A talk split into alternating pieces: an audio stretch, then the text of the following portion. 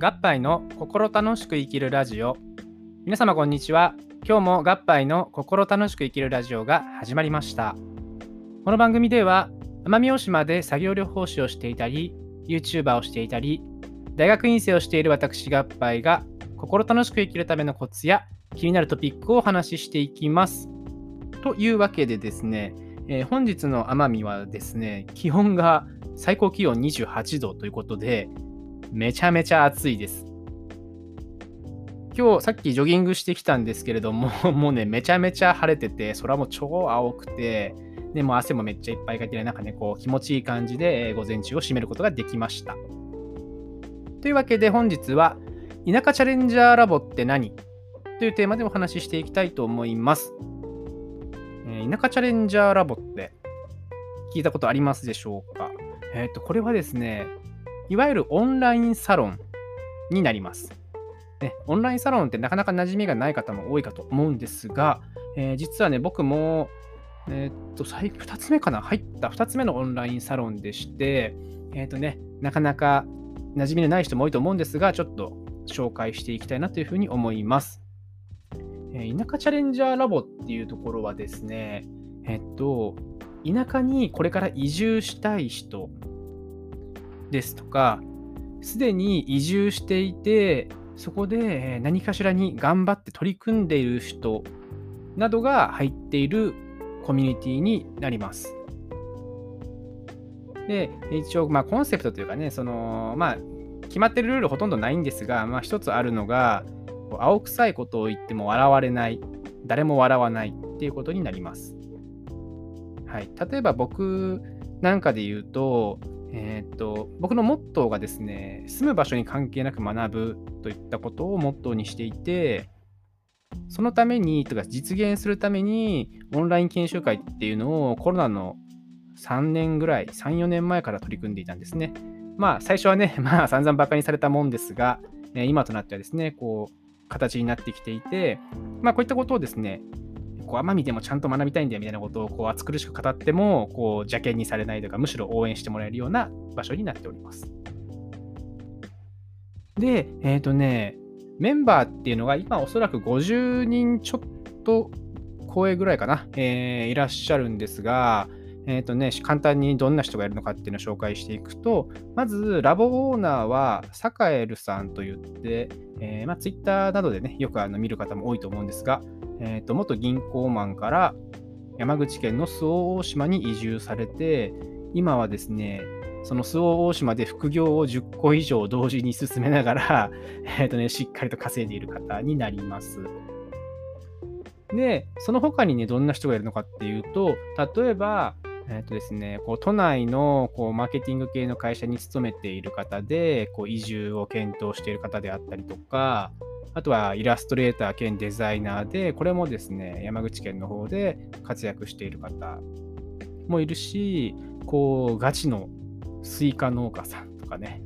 もいるし、えー、あとはですね、えーとまあ、コンサル系の仕事をしながらこう芸術家活動をしている方ですとか、あとどうだろうな。えっとね、あとはね、サッカースクールの運営をしている人とかね、個人事業主としてとか、まあこんな感じで、なんかね、こう、ジャンルぐちゃぐちゃで いろんな人がこうメンバーとしているわけですね。うん。そんなメンバー、ね、なんだろうな、こう個人事業主とかこう企業系の人に加えて、僕のような医療従事者みたいなのもいるし、ね、もっとお堅い職業をされてる方もいっぱいいらっしゃいます。っていうのでね、まあ、ほぼね、もうなんかいろんな人がごっちゃになってる っていう感じの、えメンバーがいっぱいいます。で、じゃあ実際何をしてるんだと。中で何をしてるんだってことだと思うんですが、えっ、とね、こう結構イベントがたくさんあります。えっ、とね、今で言うと、今ちょうどですね、田舎チャレンジャーラボの文化祭、稲チャレ祭というものをやっていて、それの運営メンバーがですね、なんとアンダー26の方々、学生もいっぱいいますって感じで、えっ、ー、とね、こう、この、せっかく日本全国からいろんな人が集まってるんだから、みんなでこう、文化祭みたいなことしようよってことで、昨日がオープニングでした。うんうん。で、昨日はですね、みんなの地域自慢ってことで、こう自分が住んでいる地域とか、自分が行ったことがあるっていった地域いろんなところ、こんなところがあっていいよみたいな情報共有を、えー、したわけですね。はい。なんとね、日本を飛び出してこうイタリアみたいなのもありましたけど、うん、そういった企画をですね、あの若手の方たちがめっちゃ頑張ってやってるんですよね。うん、で、まあ、この稲チャレ祭っていうのが一つで、まあ、それ以外にもですね、例えば、なんだろうな、昨日その後にあったのが、まあ、ちょっとね、今、こう、すごくストレスフルな状態な方がいて、こう、ちょっと吐き出す場が欲しいということでですね、なんとあの、よくあるじゃないですか、あの、テレビ番組で、池の水全部出すみたいな企画。ね、あれにかけて、